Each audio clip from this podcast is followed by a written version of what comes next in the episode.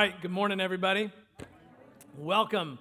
Uh, my name is David. I am the lead pastor here at Redeemer, and I am really glad you're here. Let me say one thing that you may not know about that's going to be part of this uh, party we're about to have. Uh, there's actually a dance competition that is going to be a part of it. Yes, evidently Mary Lee is going to dance. Um, and, uh, and it should be a lot of fun. Uh, I want to see some dancing. Uh, I will dance if you dance. Um, but uh, it, I, I, think if you want to be a part of that, you're just going to, Lauren, who's singing, is going to lead that. She'll kind of call people over there, and we would love to see you uh, get down and boogie, okay? All right. Uh, today, we start a brand new series uh, called uh, Redeemer at the Movies. And this is a really, uh, it's a really fun series. We did it for the first time last year. Bunch of people really liked it. Um, had a had a cool video that we made to kind of promote it. And what we do in this series is it, it is it's, it's a little different than what we normally do on Sunday mornings. Um, a lot of times, what we'll do is we'll kind of start with a thought or a scripture and kind of unpack it. And at the movies, what we do is we look at a, a movie, one that's been recently released or one that, uh, that's kind of a classic, and we explore some of the themes that kind of show up in it and then think about how they relate to some biblical truths.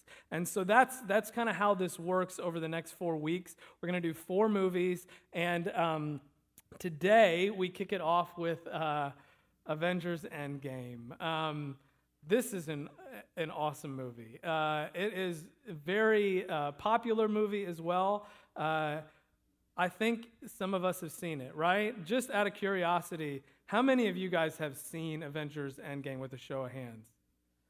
That's actually pretty good. I was hoping for a little bit more. I'll try to explain some things, and I am going to spoil the crud out of this movie if you haven't seen it, just so, just so you know. But um, uh, it, it has been an absolute blockbuster film. It is knocking on the door of highest grossing film of all time. I know a lot of people have seen it once. I bet some of you have seen it twice.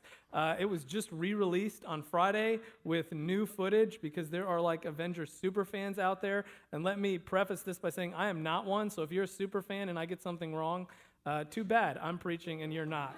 Um, uh, I, I, will probably get stuff wrong. But, anyways, um, uh, it's just it's just a really interesting uh, movie, and I, have seen it once. I saw it with uh, our, our middle son Jeremiah. I took him out to see it on his birthday for his birthday present, and we went at 8:30 a.m. on a Friday morning. So I wasn't expecting many people to be there. There was a ton of people at this movie, and some of those super fans were there. There was a guy with a um, with a CamelBak backpack. Do you guys know what that is? Where it's like a backpack and it's got like a liquid thing on the back and a straw. And he was he was sucking the straw. He was a super fan. The dude was going to drink uh, all during the film, and probably have to go to the bathroom really bad at the end of it because it's like three hours long, right? So I saw that guy. There was another guy who was really into it who uh, had uh, two giant things of popcorn, and I'm pretty sure he was alone. He wasn't going to miss anything. And so we were there and we enjoyed it, and I saw enough to kind of put together some things to talk about that I think the movie brings up well uh, this morning. There are a lot of themes that we could explore in this movie. Uh, one of the themes I thought about was the way Avengers talks about and interacts with the idea of friendship and how some of the different heroes kind of support each other and, and hold each other accountable. Uh, but we're not going to do that. Another theme that I thought was very interesting, spoiler alert, was kind of the way Iron Man gives this kind of sacrificial ending to hmm, the movie, hmm, and how that relates to Jesus's kind of sacrificial death, right? I'm sure if you're a Christian and you saw the movie, you, you connected with that. And it's really interesting to me that, uh, I don't know if you guys have noticed this, but in most of the big epic stories that have been told during our day, they almost always end in, in kind of a way that has some parallels to the Christian story. Like they're all pointing towards some greater story. Hmm, wonder what that's about. That, that's where we could have gone. But uh, actually, what I want to explore this morning was really the way that, that Endgame looks at, the, uh, at failure, at the way that um, at the way uh, all these Avengers deal with failure. And I'll explain more in a little bit. But before, Uh, yeah, so that's what we're going to do. We're going to look at the way it looks at failure, and then I'm going to kind of open up the Bible and the Gospel of John and the Psalms to kind of look at uh, some biblical insight into dealing with failure. But before we do that, why don't we go ahead and we pray as we get ready to get into the message. Lord Jesus, I just want to thank you for this chance to gather. Thank you for all the all the fun and joy uh, that you put into our lives, and just the opportunity to t- take something as interesting and as uh, inherently compelling as Endgame, Lord, and, um, and look at it and say, what do you have to teach us in this movie? And, and, and hold it up to your word and think about it, Lord. And I just pray that as we look at what is there and we look at your word, Lord, your Holy Spirit would be at work in us to move us, to change us, to help, to help us to know you and follow you and trust you. And be the men and women of God that you've called us to be. Lord, I pray those things in the name of your Son, Jesus. Amen. Amen. All right. so, uh, if I'm going to talk about Endgame, I really have to begin talking about another movie called Infinity War. It's kind of the part one to the Endgame story. And, um, and the way that uh, Infinity War kind of um, ends, to make a long movie short, is that the Avengers lose they, they fail. Uh, what, what happens is there is this supervillain named Thanos, and that's a picture of Thanos.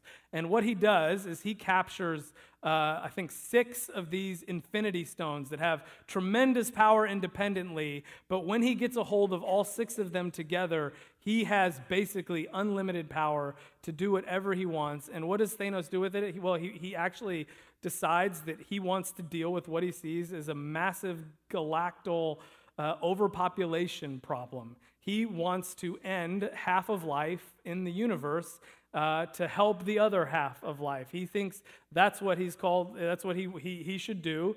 Uh, and so at the end of Endgame, uh, at the end of Infinity War, he gets these six stones, and even though the, these Avengers are trying to stop him, they ultimately fail. He snaps his fingers with that glove on and the power of all six stones, and half of life in the universe dies. It vaporizes. It's actually a pretty sad ending um, to a fantasy movie where all our superheroes are disappearing that uh, we've come to love.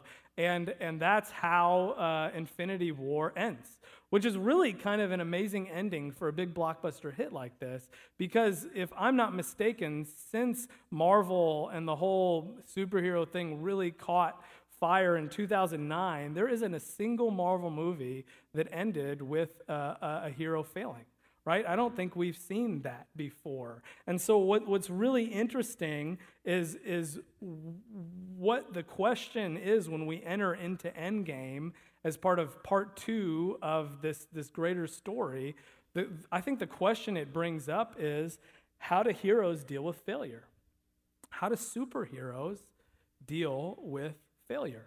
And, and what, I, what I also think is incredibly interesting is uh, one person uh, who studied Greek mythology said that the Greek gods were a way for us to see ourselves in the stories of the Greek gods. I think there's a parallel today, and that these superheroes, these Marvel heroes that we love, are a way to see ourselves in in their stories. And when we ask the question, how do superheroes deal with failure? What I think we, we do actually is we can see ourselves in the way that the different characters in Endgame deal with their failure. And really, the first whole hour of the movie is us getting to see as we watch uh, Iron Man and Hulk and, um, and Hawkeye and Captain America and Black Widow deal with this failure? How do they respond to failure? And so that's what I want to do. I want to work through those, those people because uh, I think we're going to see ourselves in some of their responses to what's happened as they're dealing with this loss and this failure that they've had. And the first one I want to look at is Thor. Uh, Thor. Thor is a fan favorite in uh, the Marvel Universe because he's funny and kind of witty and, uh, and he looks like that. Um, and, and, you know, just the mention of Thor's name in, in our growth group makes the ladies in our growth group swoon. It's really quite annoying, actually. And, uh, and that's why there was something tremendously satisfying about what happens in Endgame with Thor. uh, because he went from looking like that, this fit Norse god, uh, to looking like this, um, the not so fit uh, Norse god. He uh, binges on beer and junk food, and um, yeah, and, and, that's that's Thor. And uh, what was maybe my favorite and the best line in the whole movie when um, the uh, Avenger Rocket the Raccoon sees Thor, he says, "You look like a melting ice cream cone." Uh, men, who among us didn't find that at least a little bit satisfying, right? Uh, and men, let's confess to Jesus. We're sorry. We took joy in Thor's demise. I'm sorry, Jesus. Uh, I think maybe because it makes me feel better about my own melting ice cream cone. But, anyways, when you read, when you, when you think about Thor in the story, two things come to mind. One, I think he falls really hard. He, he is one of the ones that really is dealing with failure poorly. He's hiding away. He's, he's living in sweatpants. He's playing video games. And, uh, and I think one of the reasons he, he fails so hard is because he's fallen so hard, right? And, and one of these Avengers super fans helped me see this. Uh, they pointed out everything that he lost during Infinity War. He was supposed to be this guardian, this god of his own, his own Asgardian people, and half of them are, are, are now dead.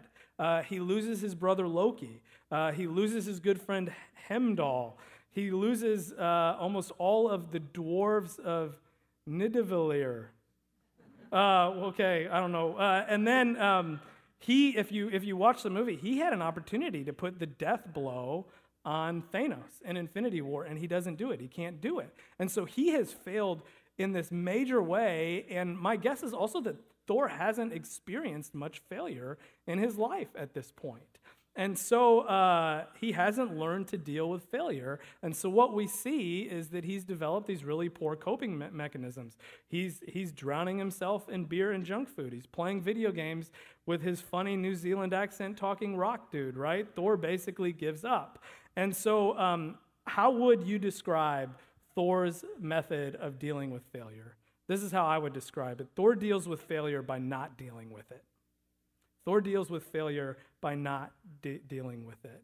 He tries to run away from it, he tries to ignore it. And when you step back and you think about Thor, does anybody see that their own kind of coping mechanisms with failure kind of come out in Thor's behavior? Yeah, I think this is a very common way for, for us, us people to kind of default to when we, when we deal with failure. You know, Blue Bell ice cream and some sweatpants, right? Um, I think naturally, uh, when we have this failure that we're trying to ignore, trying to hide from what's happening as we're going and we're hiding inside of something else. And, uh, and we don't want to revisit the pain, we don't want to experience it again. Uh, and so we run away from it. We try to ignore like it's not there. And, um, and the question, you know, is it successful? Y'all who have tried this, does it work? No, right? It's not successful for Thor, and that's why, like, even in that opening scene when we see him, uh, I wish I had video. It's too early after the movie, but there's this moment where uh, just bubbling underneath the, the surface for Thor, he's like, "Yeah, I'm cool. Everything's all right," and then something bad happens on the video game, and he threatens somebody's life on a video game, right? And then uh, somebody mentions Thanos' name, and he almost goes catatonic. I mean, it's, it's right there. And, and this is the thing you can't deal with uh, failure by not dealing with it. Um, you can't run from failure, you can't hide from it ultimately. Uh, it doesn't work. And so the moral of Thor's story is don't be like not fit Thor, okay? Um, here's the second person I want to explore Hawkeye. Hawkeye. Uh, this is kind of like the arrow shooting um, superhero. I don't know much about him more than that, but he was awesome with arrows. And uh, he is the first Avenger that we encounter when the movie opens. And uh, honestly, it was kind of unexpected for me, but this one was a little personally tough as a dad, as a husband, because uh, when we open up with Hawkeye, he's not fighting Avenger battles. He's on a farm with his family having just this beautiful moment with, with, with his kids and his wife. Uh, he and his daughter are shooting arrows together, and he's teaching her how to shoot. and she's really good at it, no surprise. And so they're doing that, and his kids, other kids, like running off in a field somewhere on this farm, and his wife is making a picnic, and it's just this beautiful, picturesque moment. And then he turns around to see his daughter, and suddenly she's gone, right? And he's looking for her, and then he looks for the rest of his family, and all of a sudden they've been vaporized too. And what's happened, we're supposed to kind of pick up that Thanos has now snapped his fingers and half of all, all, all life is now gone, and every single one of his family members is lost. And Hawkeye's all there on his own. It's really a tough scene. Um, and, uh, and failure for Hawkeye is a little different because he actually wasn't in Infinity War. He never faced um, Thanos directly because Actually, ironically, he had decided to not do the Avenger thing in the same way anymore because he wanted to be with his family. He wanted to spend time with them. He didn't want to jeopardize his future with them. And so uh, here is here he is with his family, and what's happened? He's lost them. I mean, it's this terrible irony, and he's actually experienced the failure to see that future through, to protect his family. And um, and so uh, how does Hawkeye then deal with this failure and loss that he experiences in the movie? Well, what happens is he get white. He gets white hot mad.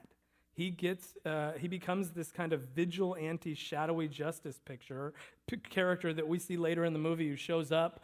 Uh, we see him again. I, I, think it's in Japan, and he's got a sword now and a new haircut, and he's cutting up bad guys uh, with with rage and anger. And um, and it's interesting uh, he, he's just like now becoming this one who wants to set everything right, but himself isn't right. And so uh, it, it's this kind of dealing with failure where, where it's kind of just this moral outrage that he lives into, right? And, and when you step back, uh, does anybody kind of see themselves deal with failure by kind of converting it to anger against something else? Right? That, that's, that's what Hawkeye is doing. And, um, and, and that's what I think some of us do. We, we experience a failure, and because we don't want to really deal with it and deal with our own role in it, we just kind of move it into other places, right? Where we just short fuse on other things, or we lay blame on other people, or we fight some injustice. Like, I actually wonder uh, today um, if this whole thing that people are calling like outrage culture that's kind of emerged in, in America recently, especially on social media, isn't in, in many cases people dealing with their anger in a really unhealthy way that's actually not about the issue but about something else and it just gives us a really easy outlet to to to to to, to be angry at something and and i think a lot of times when we're doing that the reality is is we haven't dealt with the failure and what's right here, looked in the mirror at the failure.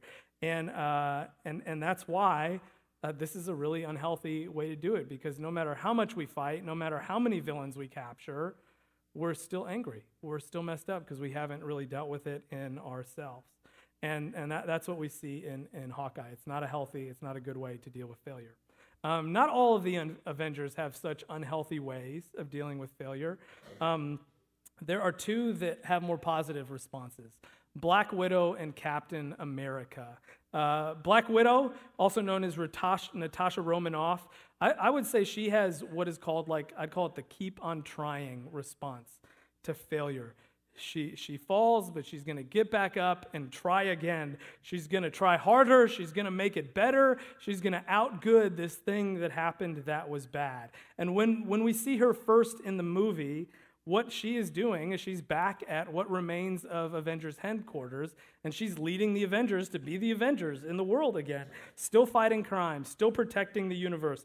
She hasn't even given up on beating Thanos, right? And while uh, there's a lot of good in that. In fact, I think that one of the healthy things we do when we deal with failure biblically, which we'll explore in a little bit, is, is actually it is getting back up. It is, it is moving forward. Uh, there's also an element of this that can also not be good, that's unhealthy, because uh, what also seems apparent with uh, Black Widow, Natasha Romanoff, is that it also seems like she's not in touch with reality. like she hasn't come to terms with what's, what's actually happened. And that, that comes forward just kind of in this scene where, where we first see her, where she's sitting there at Avengers headquarters and she's got all these Avengers and she's talking to them and giving them orders and she talks to this one guy named Falcon and she gives him this, this job to do and both of them know that it's not going to do anything, but she, she can't not tell him to do it. They've got to keep trying harder and harder and then he goes away. He's a little frustrated and she kind of just gets this moment to herself and you can see that she has this pause here and she's doubting. She's like wondering, what am I still doing? Is this really making any difference? And, uh, and I, when you step back and you think about your response to failure, I bet some of us can see ourselves in her as well, right? Like we just keep going, we keep trying harder. We, we, we try to work and work and do better and better, better, thinking that with some greater success, like we're not going to experience the pain or the aftermath of this failure again. Uh, to use Christian terms, she's trying to kind of earn her salvation. And I bet that some of us uh, have a natural default response to failure in the same way. Um, uh, and, and it's not ultimately good because it doesn't deal with ultimate realities. Steve Rogers, Captain America, he's the last one I want to look at. He's interesting too. Uh, when we encounter him, he's, he's actually doing some very good things in coping with failure. He copes by leading a support group for individuals. Where do we go now that they're gone, right? And kind of in the same way that we have like grief support groups today uh, for folks who have lost a loved one, like it, he's kind of leading a support group for gr- people experiencing grief and loss post snap, you know, that had lost people that they love, that are trying to put their lives back together. And, um, and so, uh, you know, it, it, it is in many ways a really good thing for him to be doing. And, you know, we, we are supposed to like Captain America. He's Captain America, right? In, in the Avengers series. He's got empathy. We see that in the movies. He's got this kind of moral center to him. Uh, he is later in the movie even worthy of lifting Thor's hammer, which is really cool, uh, even though I still don't understand it. Uh, but it, it's good to see him in the movie doing this, helping other people, trying to get over their grief. But even with Captain America's more healthy response to failure, while, while he's willing to help others, what we also see is he's unwilling to help himself. He's unwilling to get help himself. And that comes through in a scene later with Black Widow where he says, Some people move on, but not us. And what he's, what, what's happening there is he's still trapped. Uh, and, and he's still, still not willing to open up himself and accept that, that he, Captain America, defender of the country, you know, failed as a hero.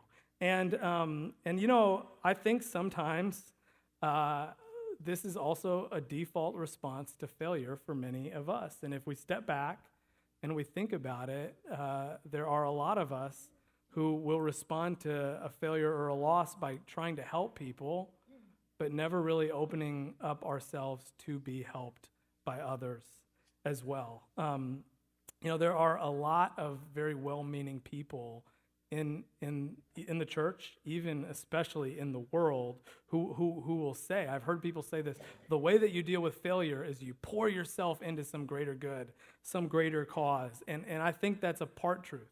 I, I, I absolutely believe it's a good way to deal with failure in many ways. Jesus said, loving our neighbor uh, is the golden rule to love your neighbor like yourself, but you've got to love yourself enough to experience healing and, and, and be it, it, just pouring ourselves into some good cause or others is a way not to deal with our own stuff as much as Thor had a way not to deal with his own stuff. And this is why I have, and I bet many of y'all have seen this too. I've met many a Peace Corps volunteer, uh, many a social worker, many a, a church person who is passionate about helping others find healing and wholeness, but who themselves is not healed or whole uh, at, at all. And that's because it's just not a wholly healthy way to deal with failure. And so, this all leads up to a question that I'm sure you're wondering about is how, how ought we to be, deal with failure? Like, what direction does the Bible give us in dealing with failure in a healthy way? And, um, and let me say, while there is no like God's four step guide to facing failure in you know Second Corinthians chapter 3, like what we do actually have in the scriptures are tons of stories of, of the Bible's heroes failing and, and how they handle it. Um, in fact, most of the people who God used in some of the most powerful ways in the Bible experience very significant failures uh, that we read about in Scripture. And the one that really comes to mind, came to mind as I studied and thought about this this morning, was really the Apostle Peter and his failure in the denial of Jesus. Right? Um, Peter was a hero of faith, right? He was so important in, in God's plans and leading the early church and preaching the gospel. But one of the things that we also know about Peter is he failed big time, right? In all four gospels, we get this story. He, his failure is exposed in one of the most significant ways. And I bet, I bet many of you guys know, know this story. At the end of Jesus' ministry, at the last Passover meal they have together, Jesus is sharing with his disciples about how he's got to go away uh, things are about to change. I am going to be gone from you. And, uh, and Peter, who is zealous for Jesus, who loves Jesus, who wants God's Messiah to step into the kingdom, wants no part of this. He says, I'm not going to let this happen. Let me kind of just read for you in John 13, 36 through 38, how this interaction goes, what Peter says. Simon Peter asked him, Lord, where are you going? And Jesus replied, um, where I am going, you cannot follow now, but you will follow later. Peter asked, Lord, why can't I follow you now? I will lay down my life for you. I'm willing to die for you, Jesus. Then Jesus answered, Will you really lay down your life for me? Very truly, I tell you, before the rooster crows, you will disown me three times. And that's a foreshadowing of, uh, of what is going to happen. And as we read five chapters later, Jesus goes off and is arrested in the Garden of Gethsemane. His disciples are scattered because they're terrified of this arrest. And we follow Peter as, as three times people say, Aren't you one of Jesus' disciples? And this man who said he was willing to die for Jesus then says, No, I'm not. No, I'm not. No, I'm not. And on the third time, that rooster that Jesus says was going to crow ominously crows. Um, and you know, I've often wondered in that story, like, why Jesus made it a point to tell Peter, You're not going to be able to do this. You're going to deny me three times, and then the rooster crows. Because uh, it seems to me Jesus didn't have to say that, right? Like, why did Jesus need to tell Peter, No, no, no you're, you're not going to do this. There's going to be this horrible failure you're going to have, and do it in front of the other disciples and get it recorded in the Bible for all time for all people to read, right? Like, like it seems to me one of maybe the more graceful ways to respond to that would to Jesus knowing what's going to happen, just be like, yeah, you know, I know what's going to happen, Peter, but not say anything, right? But Jesus doesn't do that. And I've often wondered why. And, um, and the truth is, I'm not exactly sure why because we're not told exactly why in the Bible. Uh, but what I can say is from other places the Bible talks about sin and failure, I think the answer may be that Jesus was actually being incredibly graceful with Peter by letting him know that he was going to fail, by pointing it out. Because what Jesus, I think, is doing is he's making Peter face his failure. He's making him see that he is going to fail and deal with the reality that he, he has failed and that there's something inside of him that didn't do what, what it wanted to do or was supposed to do, that failure was a part of his own human condition. And we read this story because we are a failed people. We, because of sin, are broken, and we need to face that fact. Uh, just like Peter did, in order to deal with our failure in a healthy way. Because here's the, the, the, reality what we see in the Bible. When we face failure, we can't run from it, we can't earn our way out of it, we can't outgood it. we have to, to recognize it and acknowledge it and face it. We, we have to look at our failure in the eye and see that it happened and accept it and, and own it. Because if we don't do that, right, what, what happens is, is that failure just never goes from us. It's always there. It keeps smoldering in the background of our lives. Uh, we cycle back to that point of failure until we deal with it uh, and we just cycle in, in this pattern of shame and regret of what happens. Uh, but when we face our failures, when we look it in the eye, when we acknowledge who we actually are and what we've done, that's when God is able to be the Savior that we need. The one who never stops loving us is able to give us the forgiveness that, that actually we, we need so desperately when we've failed. Uh, I, I, really like the way Psalm 32, 3 through 5 kind of works through this. Let me just read that for you um, right here. This is, this is David, King David, a man who himself knew a bit about big time failure. And he says this When I kept silent, my bones wasted away through my groaning all day long. For night and day your hand was heavy on me. My strength was sapped as in the heat of summer. So he's failed, right? And he's, he's keeping silent about it. He's covering it up. He's not dealing with it. And he's feeling the weight of what's happening.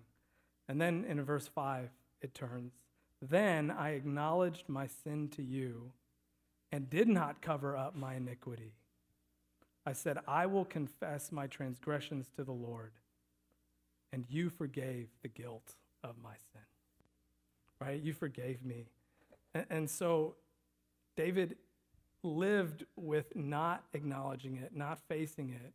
It didn't go well for him. But the turn in the passage happens when he says, I confessed it. I accepted it. I acknowledged it to you, and I didn't cover it up. I, I said, I, I failed. I sinned. And, and when he did that, right, he, he got to experience the unconditional love of God, which loved him before he had failed, which loved him far after he had failed, which never stopped loving him, which knew he was going to fail, and went and died on the cross for, for King David and you and me, anyways, right? And, and so uh, he, he accepts the reality, he experiences forgiveness. And then what we see in that passage is not only that he's forgiven of his sin, he's forgiven the guilt of his sin. He's, it says, and you forgave the guilt of my sin. He's set free from, from the effects of those failures in his life.